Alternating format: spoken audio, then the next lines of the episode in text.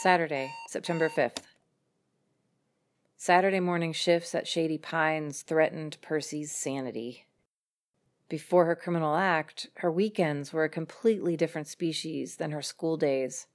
School days were quivering caged foxes raised to be hunted by hounds. Weekends were wild, luxurious beasts that bathed in the sun and ambled idly after sweet scents. But every day at the Pines had the same rhythm. Every day was a malnourished circus bear hibernating through a perpetual winter.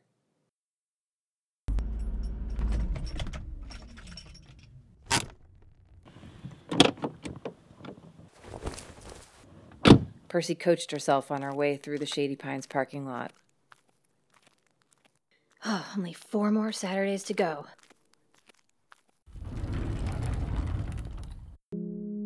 That morning, the shock of sameness put her into Twilight Zone gear. She imagined this episode, the one she starred in, would end with the discovery that everyone in Shady Pines was already dead, their pulses sustained by the swinging of a mystical metronome hidden in the basement. She'd crumple to the ground, and as she was slowly surrounded by a halo of spilled coffee, realized those wrinkled zombies had drained her youthful zeal bit by bit until it was too late.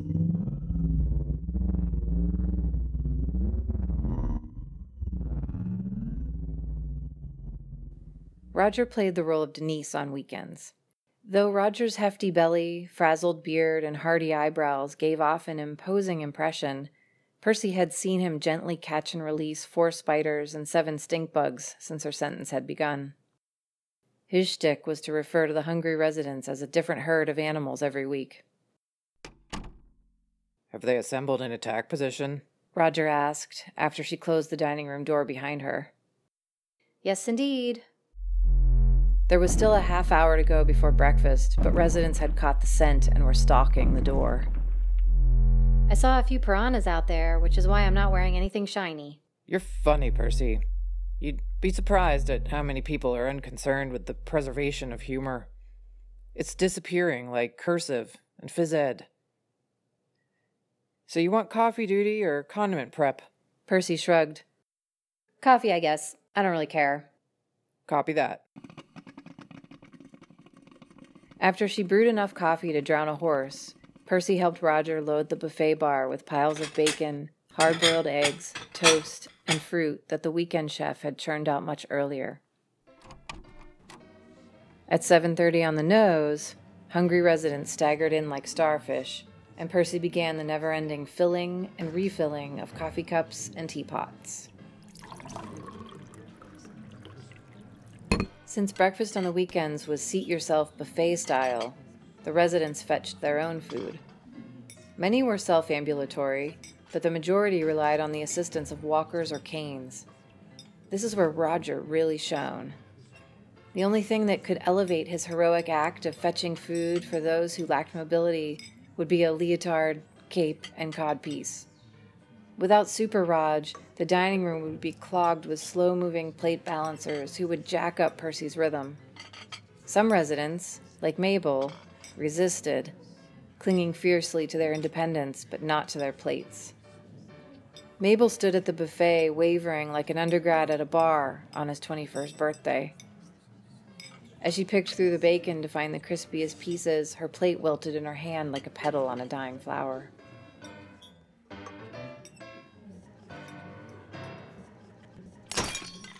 Super Raj had another superpower. Despite being there only twice a week, Roger had memorized most of the residents' names and breakfast preferences. When Persey asked for his name trick, he smiled. It's really easy. I just hook a name to an object the person looks like. For instance, doesn't Doris, over there, look like a door? And wouldn't Mabel make a lovely vase on a table? So, what furniture do I look like? Oh, no, not furniture. I observed that you don't carry a purse. Purse. Persey? Get it? Copy that. As bellies and bladders reached capacity, most diners filed out to enjoy a group activity or blaring television. But many lingered to chat or read the paper. At that point, Super Raj swapped his cape for his glasses, becoming Roger the bookkeeper, and retired to the back office. Persey actually enjoyed this part just a little bit. Standing front and center, she watched for the smallest of gestures like a mute auctioneer. At the merest flit of an eyeball, she approached with her coffee carafes. When a cup was tipped to check its levels, she was instantly there to top it off. Whilst deftly filling a decaf with one hand and full octane with the other, she heard softness behind her. Hello there. She turned to see Adam standing there. She smiled as red crept into her cheeks. What's your name? I'm Persey. Persey? Yeah, Persey. Persey Tennant. Tennant. Persey Tennant. He was clearly repeating her name to aid his memory, maybe even pondering whether she resembled a turkey or a corgi. But there seemed to be more to it than that. Something in his clear, steady gaze. He was taking her in. He was saying her name as a first step towards knowing her, not just as a means to acquire creamer for his coffee. Yes, that's me. It may have been the first time she'd cracked a real, actual smile with anyone other than Denise and Roger. She realized her teeth probably took on a weird shade under that fluorescent lined ceiling and abruptly pulled her lips shut. Persey, I'm Adam. Adam Denville. It's very nice to make your acquaintance. Persey hugged the decaf under her arm and accepted his hand. A warm handshake and appropriate amount of silence made the moment feel significant. He continued, Might I bother you with a request? Oh. Mm hmm. That's what I'm here for. Persey said, taking the carafe back in her hand and feeling the veil of ambivalence flutter around her once again. Do you know much about computers? Computers? Um, kinda. Well, I'm having a devil of a time managing my website.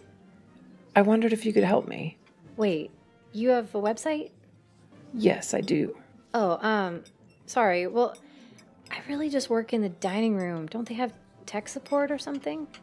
Adam leaned toward her and nearly whispered, The front desk advised me to turn my computer off and then back on again. I think I need someone a bit savvier, if you know what I mean. Someone with youth on her side. Persey smiled again. Yeah, I can try to help you once I'm through here at 9:45. I'd be very appreciative. I'll be in the library, but if you change your mind, that's okay. It is Saturday after all. No problem. I can't promise much, but I can try. Do you need anything now? Me? Oh, no, Persey. I haven't a care in the world. Everything is perfectly fine. Okay, then I'll find you in the library. Wonderful. Persey dashed over to Elma, adroitly swapping the decaf for creamer on her way. Elma was tickled. Well, Persey, how did you know? You're an open book, Elma.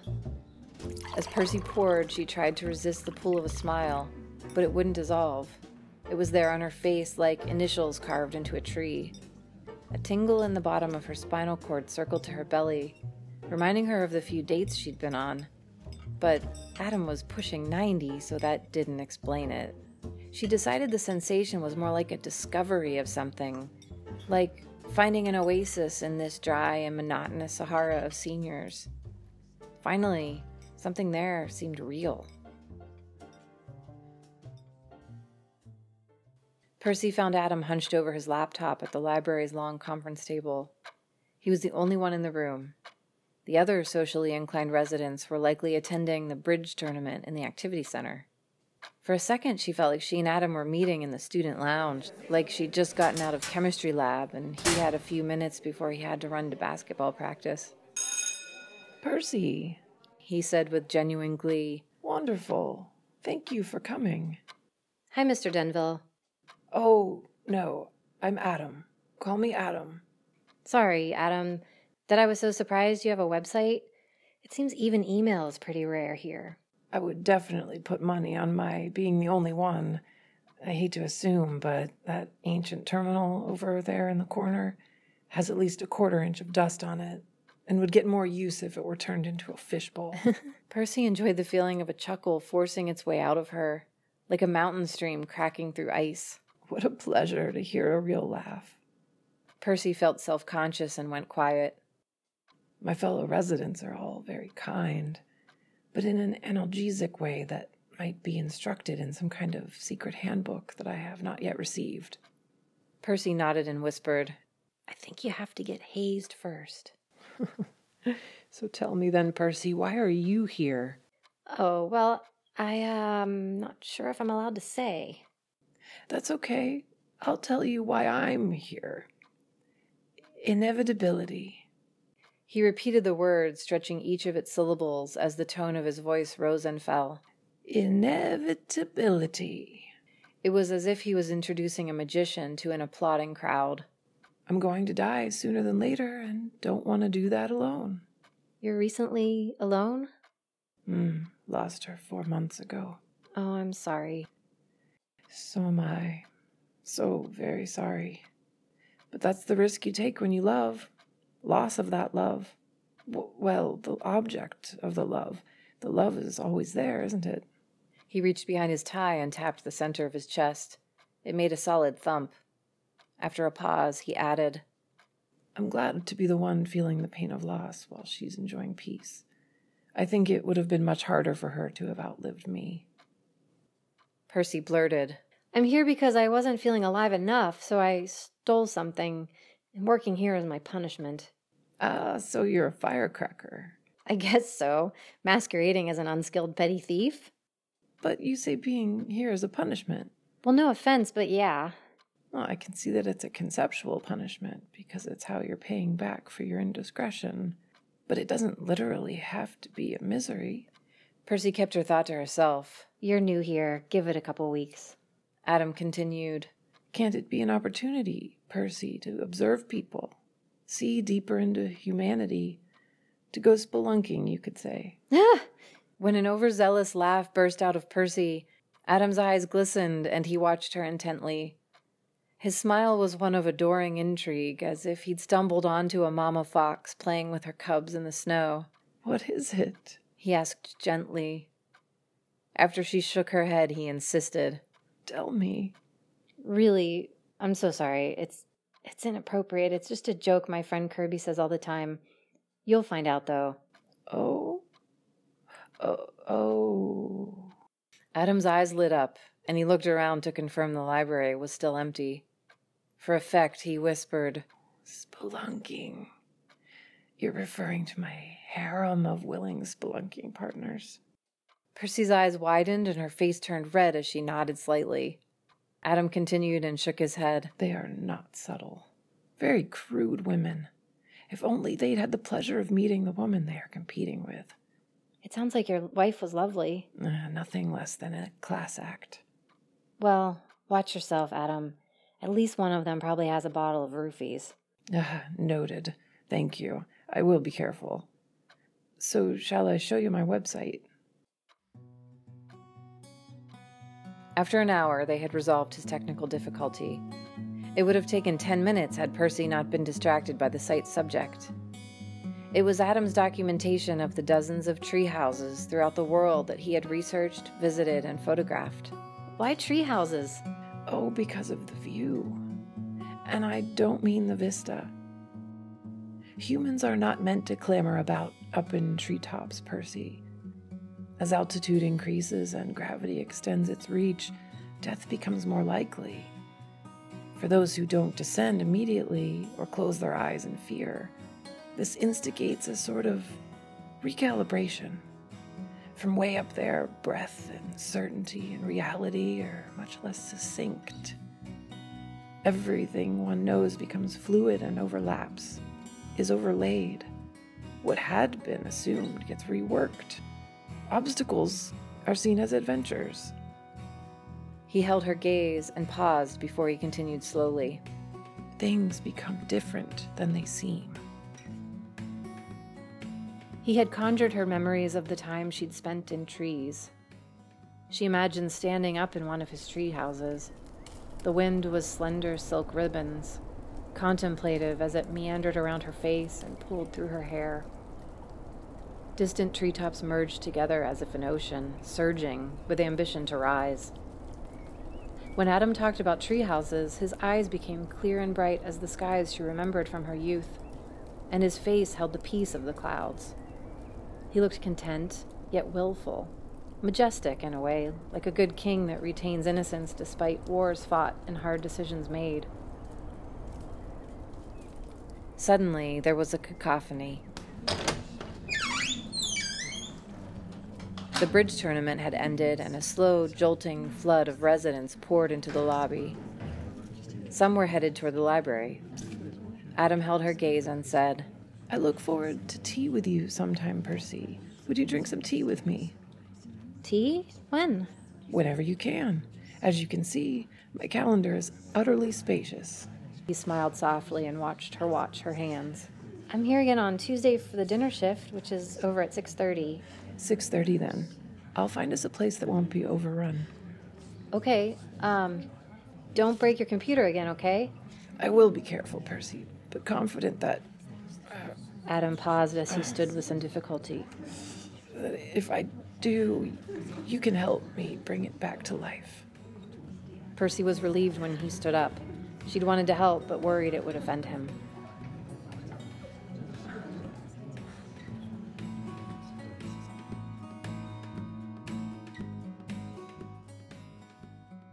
That night, Persey met Kirby for dinner at the town's only Chinese restaurant. As the bells on the doorknob clattered, scaring away any evil spirits that may have followed her in there, she saw that he was already sitting at their usual booth. When he saw her, Kirby made a fake surprised smile, then blanked his expression, raised his menu, and slowly slid until his face was hidden behind it. Persey rated all of her other classmates somewhere between terrible and just okay, depending on the day. But Kirby stood out of that crowd like a globetrotter on the streets of Beijing. No one else was hilarious or edgy or brave like Kirby, and he'd say no one else was earnest or kind or curious like Persey. According to the natural laws of adolescent clique dynamics, the two never should have spoken, let alone become close friends. Kirby was a high ranking cool guy in the athlete clique. His oversized leather jacket was snug, and his pants fit as if bespoke. His green eyes were framed by dense eyebrows and one of his collection of many hip eyeglasses. His thick brown hair swooped high at his hairline, fell back, and crashed behind him like a tidal wave that left most stunned and some catching their breath. And then there was Persey, decidedly unfit for any version of a cool high schooler, neither athlete, socialite, nor skater. Despite very high grades, her social skills disqualified her from nerddom, and while plenty angry and sad enough to be punk, goth, or emo, raging with her own inner voices was all she wanted. If Persey had to be categorized, she'd probably default to the hippie Wicca clique, but that was only because she sat with them at lunch on days she couldn't eat in study hall. She shared their indignance about the many ills of society, but would never really fit in with them because she felt like talking about it over and over and all the time didn't help anyone. Persey didn't fit, but remarkably, the 24 7 judge and jury that was every single moment of high school never punished her for it. She wasn't an outcast, and she'd never been bullied. Her effect on her classmates and teachers had always been either neutral or net positive. But that didn't mean she was accepted. She was managed. Everyone seemed to hold her at arm's length. It was as if they didn't know what she expected from them or what to expect from her. Everyone seemed to wish she were a droopy wallflower or an angry rebel or any other familiar archetype with a clear access point. If it hadn't been for her dad, Persey may have concluded she was invisible and leaned into alienation. Or she may have picked a clique, adopted that persona, and turned up the volume to force a fit. And had that happened, the mean girls would have swarmed and feasted. But her dad had always seen her, and one day, while she sat in his study, legs draped over the arm of his oversized maroon leather chair, he suggested they name her. He'd suggested they brainstorm a name for her own exclusive clique. Persey was confused by the idea, but soon intrigued and ultimately very excited when they decided on self assured introvert. They played the acronym SAI or PSI off the term PSYOPs. While PSYOPs, or psychological operations, involve conveying information to people in order to sway or influence them, Persey and her dad discussed her penchant for doing the exact opposite. As a psi, Persey observed the forces that shaped people's opinions, motivations, and behaviors, how her classmates navigated their own cliques, and why. The closer she watched, the clearer it became that there were ever deeper answers to the question, why? While her indoctrination as a psi made Persey feel validated and even a little bit proud, she was not a robot. She knew deep in her bones that the only thing humans really need is connection. She fully rejected Darwin's survival of the fittest theory. His assertion that human survival hinges on competition made zero sense to her. If that were true, life's day to day would be clear cut. Global societal norms would be solidified and brazenly brutal. The concept of political correctness would only have been conceived as absurd satire to demonstrate weakness.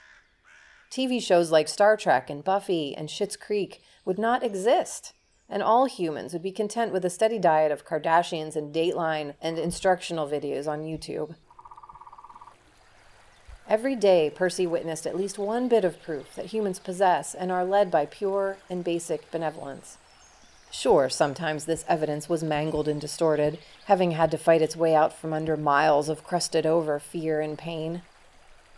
But no matter how cantankerous and dick headed a person seemed to be, Persey knew that deep, deep down, their truest self just wanted to smile and be nice. Persey could feel the dissonance that arose when the intellectual expectation that survival requires strength was met with the primal assurance that the most effective strength is the embodiment of kindness. Since kindness can't happen without connection, a self assured introvert like Persey will most certainly feel lonely. And Persey did. She felt lonely a lot. Her loneliness was physical. It was a weight hanging from her heart that sometimes pulled her shoulders forward as if to simulate a hug. Some days she could ignore it, but others it hurt more than usual. On the day her biology teacher announced preparations for the dissection of frogs, her heart turned to lead. The frogs would be frozen to provide the freshest, most realistic view of their anatomy. The frogs would be alive when they cut into them. They won't feel a thing, Mr. Hobson stood at the front of the class and assured them. They won't feel a thing. In fact, when frogs need to survive the winter, they develop high concentrations of glucose in their vital organs and then submit to nature. They chill, chill through the winter, thaw out, and hop right along. Kirby was up in the front of the class with Mr. Hobson, leaning in the corner. He was the lab assistant for the class and was waiting for his cue to describe the details of the dissection lab. At Hobson's pun about chilling through winter, Kirby's lips scrunched to one side and an eyebrow shot up above his glasses. But, Gina spoke up, our frogs won't be waking up. Gina was part of the hippie Wicca clique and Persey's lab partner. Let's hope not. But interestingly, this mechanism of a glucose buildup preventing damage from cold weather has given us insight. Some believe a similar genetic advantage could have developed in humans advantageous in cold weather climates, but when hijacked by modern lifestyle, donuts, Coca Cola, and whatnot, the benefits turn into, well, diabetes. Not advantageous at all. How can you know our frog victims won't feel us cutting into them? Listen, I know dissection is uncomfortable for some people, controversial even. I get it. Even though our state doesn't have anti vivisection laws, the school does. And you have the freedom to opt out for computer based dissection. Certainly not as educational, and even worse, you'd miss out on working with Kirby over here. Where are these frogs now? There's something I'd like to say to them before their eternal winter. Okay, okay. Kirby, come on over and review the procedure for everyone. You guys, Kirby will dismiss you. See you all next time. Gina leaned over to Persey and whispered, We are freeing those frogs. You and me. Today. Kirby distributed the lab materials sat on Hobson's desk and blandly recited the required talking points. After he'd answered everyone's questions, some of which had to do with the roster for the upcoming championship game, he made eye contact with Gina. He stood up, pulled some keys out of his pocket, and walked into the small office slash storage room in the front corner of the classroom. Persey could hear metallic grindy key and lock sounds, after which Kirby left the office, pulled the door shut, and put the keys in his pocket. He caught Gina's eye again as he left. Shit. Gina was aggressively loading her books into her bag. Did you see that? Sneering at me while he locked it all up tight. No doubt that's where the frogs are, in that dank closet where Hobson huddles after school and does Gaia knows what while he thinks about his hot and sporty lab assistant. While the frogs have to listen? Those poor little fuckers. And how infuriating is it that Hobson uses Kirby's body as a pawn to rope horny kids into murder, all in the name of education, but not even education. Dissection is an outdated, primitive rite of passage. I can't wait to get out of this institution of patriarchal, antiquated nonsense. At least I know you're not dissecting. Right, Persey? You're not. Persey emphatically shook her head. No, no, there's no way. Gina stormed out, and Persey finished stowing her books in her bag. She didn't know Kirby, but was certain Gina had misinterpreted his face. Hope pulsed out of her heart, made heavy by the fate of those frogs. She couldn't have been more curious about what Kirby had been doing. As the students left, the room got exponentially quieter. Persey could feel the volume shift, as if the sounds were a viscous fluid being poured out of the biology room into the hallway. The air between her desk and the door to the storage room felt lighter, too. She tried the knob, it turned, and the door opened. She stepped inside, closed the door, and dropped her bag. Passing three tall metal cabinets, she headed straight for the white chest freezer, scratched and covered in dents. Huh. Persey was actually considering it. She was actually readying herself to participate in one of the most tired, overplayed high school tropes. But better that than stand by while another group of humans blithely suppress and deny their most basic instinct of benevolence. Oh. It's locked. The latch was loose and droopy enough for her to open the door a tiny bit. Cold air rushed out, but she couldn't see inside. The frogs had to be in there, fast asleep. And that meant Gina had to be right. Kirby had indeed been fortifying the frog's frosty sarcophagus. The heaviness returned to her heart as she bent to snag her bag, until she heard something that she could only describe as ribbity. She tried one of the metal cabinets. It was locked. The second was locked as well. Before she could try the third, she heard someone come into the classroom. Oh, piss. If Mr. Hobson found her in his office, she'd be toast. With only a couple seconds to spare, she dove under the desk and hugged the chair legs. The door to the office opened and bumped right into her backpack. She watched the legs and feet as they stepped inside, kicked her bag out of the way, and shut the door. At least there was no way the shoes and pants she saw belonged to Mr. Hobson. No judgment, but Hobson was a slob, and the person she was hiding from was clearly fashion forward. The legs walked themselves toward the desk, bent into a crouch, and she saw Kirby's face. Hi, Kirby. Hey? Yeah, um, I'm Persey. Yeah, you are not who I expected. Did you need something in here? Kinda. Okay. Yeah, I just. Persey answered as she walked over to the third cabinet. She tried the handle. When it creaked open, she saw a large white tub. Through the cloudy white plastic, she could make out dark oblong figures scrambling over each other, hopping as well as they could in that small space. Are you here to check them in the freezer? No, that's not till tomorrow morning.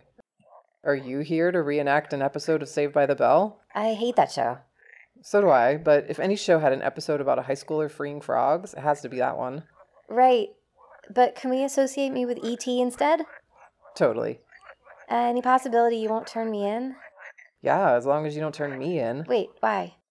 Well, I just saw Gina in the parking lot. She seems smart, but I guess I can't read everybody. Sorry? I'm supposed to freeze them tomorrow morning, and I hope Gina would make it so they weren't here tomorrow morning for me to freeze, but She thought you were fortifying the office against her when you were really. making it pretty obvious that I was leaving things unlocked, right? When someone closes a door and puts the key in their pocket without first putting it in a lock and turning it, was that not obvious? So you were here to react Saved by the Bell? No, E.T. Did you have a plan? Not really. I mean, to be honest, I'd have already chickened out by now. You? Have a plan or chicken out? Either or. No to both. Okay, so let's plan. I really don't want these little guys to die. They're gross and squirmy and probably have diseases, and I don't want to look at them or touch them or even carry that box and feel them jumping around in it. But they don't need to die just so Hobson can check a stupid box on his syllabus. I'm- fine with wasting the occasional paper or water in the locker room because those showers take forever to get hot. And I use disposable contact lenses, but wasting living things, hard pass.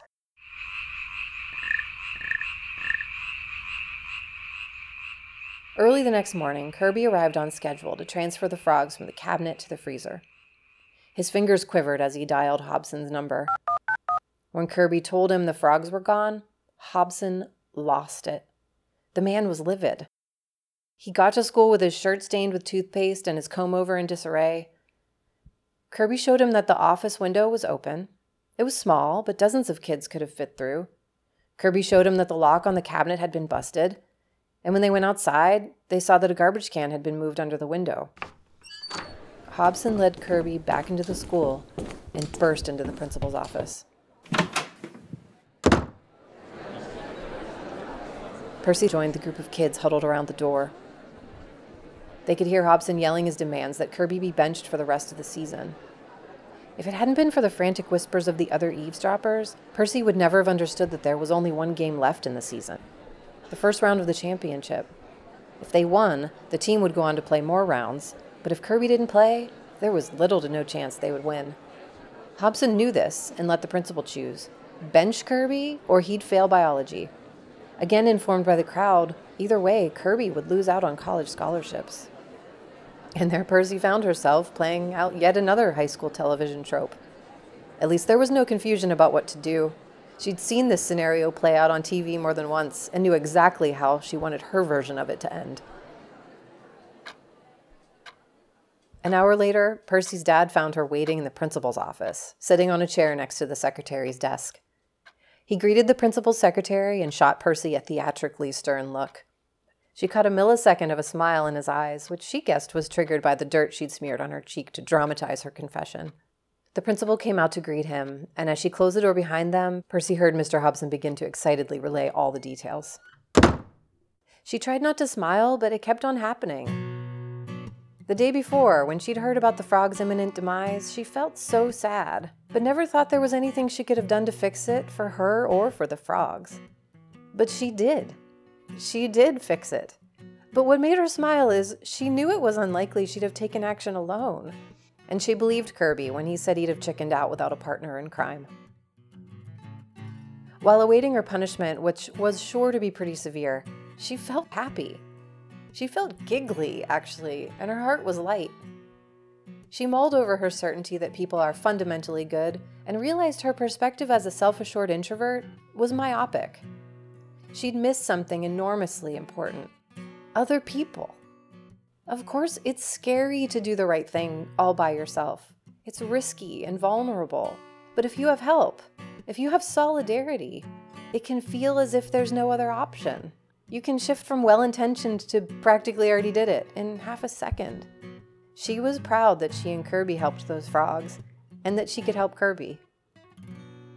She was even okay with the fact that her and Kirby's encounter would play out like Breakfast Club. For a few days, maybe a week, he would say hi to her when they passed in the hallway, but only until the clique centric social dynamic reestablished dominance. They'd most certainly never have another conversation. But Persey was unfazed by this because none of the decisions she'd made had to do with Kirby. She was more than content with the high she was getting from her very selfishly generous acts. Persey was pulled from her thoughts by a strange sound coming from the open doorway. She looked and saw an arm shoot out of the door frame, reach forward, and place something small on the floor. Kirby's smiling face appeared. He waved and then vanished. She recognized the sound. It was a plastic wind up toy from those modified gumball machines outside of grocery stores. The ones that spit out a junky toy inside a plastic Easter egg in exchange for a quarter. The toy was walking toward her.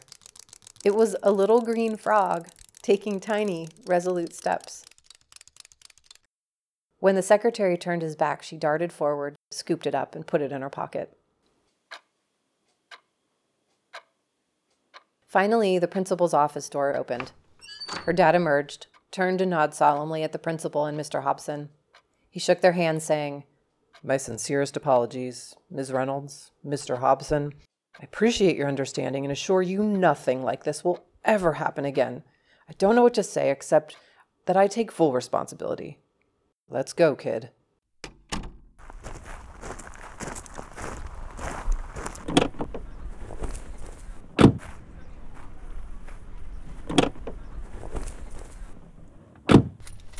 When they got into the car, he turned to Persey and grabbed her by the shoulders.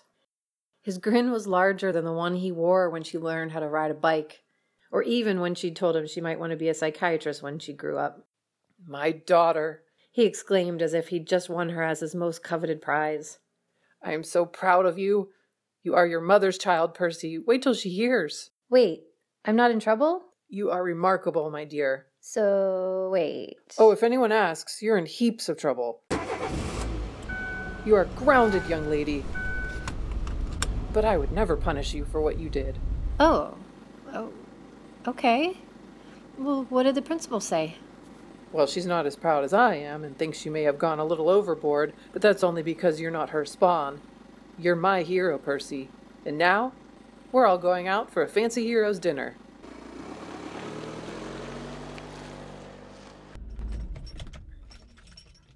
Fancy dinner meant the town's only Chinese restaurant.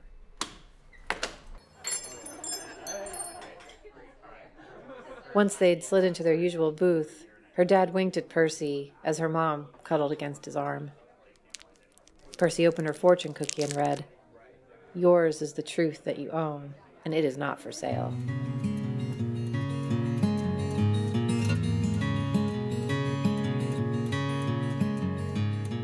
There was wild speculation about the fallout of Frogshank Redemption as the spectacle came to be known. Persey was constantly fielding questions about her heroic act, how she did it, and why. But most of the questions were about her punishment. Specifically, why it was relatively minor compared to what Hobson had been after for Kirby. Hobson had gone at Kirby like a piranha, viciously biting into the flesh of his entire future. But when Persey confessed, Hobson was somehow content with a mere three days of detention. It didn't make sense. Some of the kids started a rumor that Persey'd found liquor in Hobson's office and used it to lessen her sentence. When Hobson resigned a couple weeks later, the gossip mill caught fire. Soon enough, to Persey's great relief, the flames subsided and things got back to normal. Normal, except for one thing. Persey and Kirby had done much more than say hi in the hallway for a few days. They ate lunch together a couple times each week, visited each other's lockers, and of course, met at the ice cream parlor every week for hot fudge slander.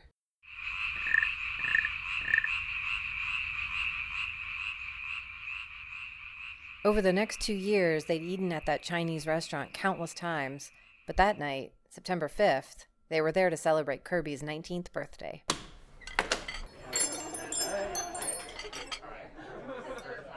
You're really getting old, Kirby. And you can take it from me. I'm a certified expert in old people. You mean certifiable? Yeah, certifiable for sure.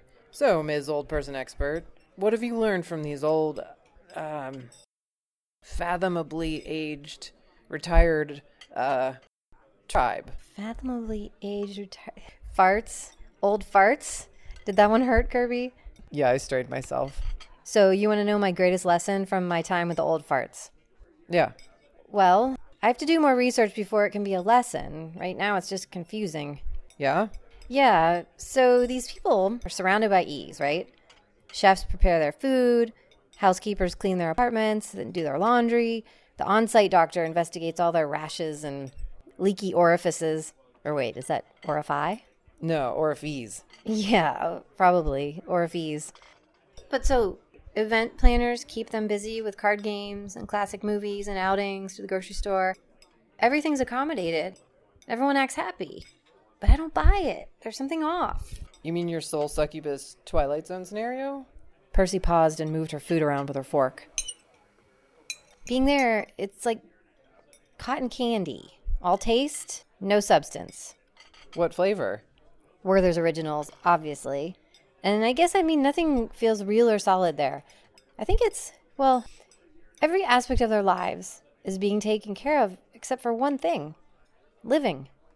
Nothing is hard there except the living part moving, breathing, thinking, speaking, maintaining a concept of the person you think you are. No one can do anything about that.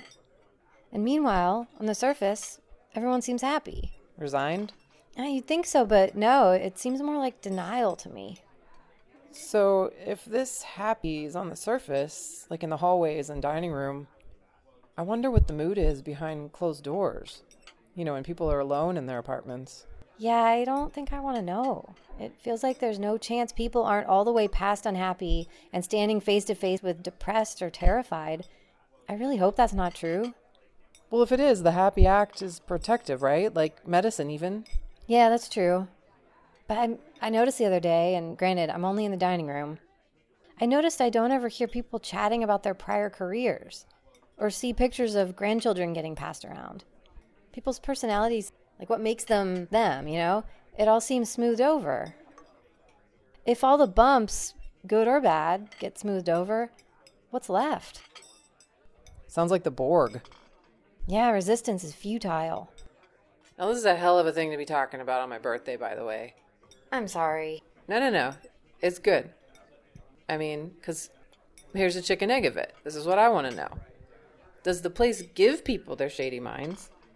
Or do people move there once their minds have already become shady? Oh, I bet a little bit of both. A chicken omelet, maybe? I know I whine and complain about that place, and I'm probably not being fair. Well, actually, I'm definitely not being fair. My dad has spent many a dinner explaining to me the ways I'm not being fair, and he's not wrong. It's okay to vent, Persey. You're not a monster. Eh, I'm a little bit of a monster. But still, I think it would be really cool if Shady Pines focused on who these people are. They're still those people. They're still the people they've always been. It's not cool to just let people fend for themselves. So you're saying they could do a lot beyond cooking, cleaning, and movies? Yeah, if they actively fostered or even celebrated who everyone is as an individual, like their hometowns, careers, favorite vacations, their kids, their pets.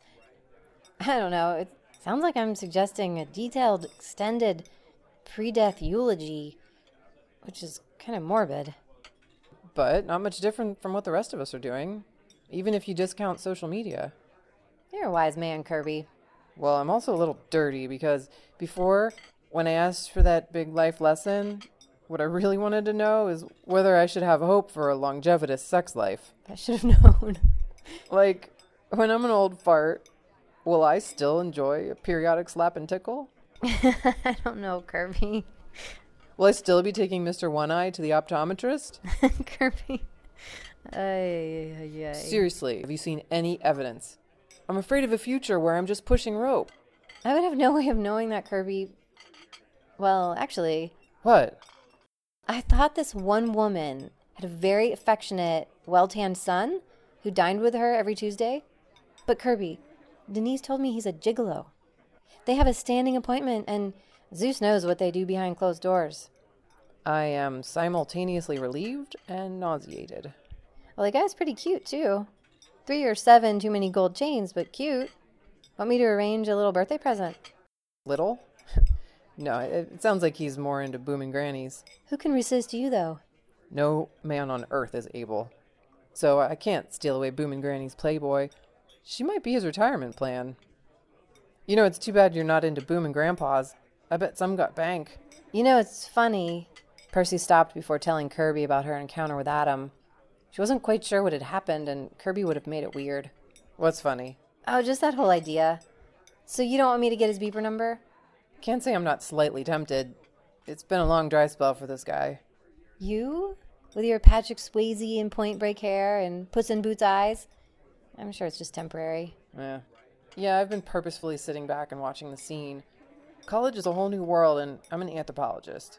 But by next year, I'll have to hire a secretary to keep my dating life organized. Maybe I can borrow yours. Oh, I don't know. It's all my secretary can do to keep up with all the men who are chasing me home and knocking down my door. Purse, we can't joke about this. If I am not the first person you call when the Persey Pussy is no longer chased, my whole life will have been a lie. Don't hold your breath for that call. I'm not in any hurry for that kind of action. Yeah, don't rush it. I know those three drunken minutes at my friend's party really teased your bangs. What'd you call him? The smoocher? But you know, according to those documentaries about Molly Ringwald in high school, sex is not cool unless it involves love. Personally, I don't know this from experience, but for you, I want the best. Kirby paused to watch the waitress as she scooped up their plates, then left their check and two fortune cookies. He grabbed a cookie and tore the thin cellophane wrapper. Then again, if you were to jump a bunch of bones before you meet the real bone, you'd be able to know for sure how much better the real one is. That's just science. Persey took her cookie and said, That makes me hot for Bill and I. He has more in your age group. Shut up. They paused to read their fortunes. Huh, looks like I'm right on track. What's it say? Find the good and ease into it. If you're quiet, it will come to you. In bed. They whispered simultaneously. Bed's a good place for it to come to you, but there's no need to be quiet. Shut up again. You're obviously not thinking about it enough. You gotta prime the machine. Kirby leaned towards her. Tell me, if you could pick how it happens, set the scene. Persey laughed while she snapped off a piece of fortune cookie between her teeth. Well, creep, I'd. Well, I'd say all the right things, I'd feel all the right feels, and he'd call me the next day. And, That's it, man. Purse, that's not hot. Whatever. You asked. I can't help that my porn is a Jane Austen novel. What's yours? Kirby immediately replied. Young Keanu Reeve. By the way, I know what you'll say, but old Keanu is also hot. Yeah, we need to get you out of Shady Minds. How much longer? 25 days, 10 shifts. Not that I'm keeping track. So, does your fortune cookie shed light on when your fantasy will come true? Kirby winked and read through his grin. Your plentiful good fortune will gush like a geyser. In, bed. They chimed together as the servers and hostess rolled their eyes.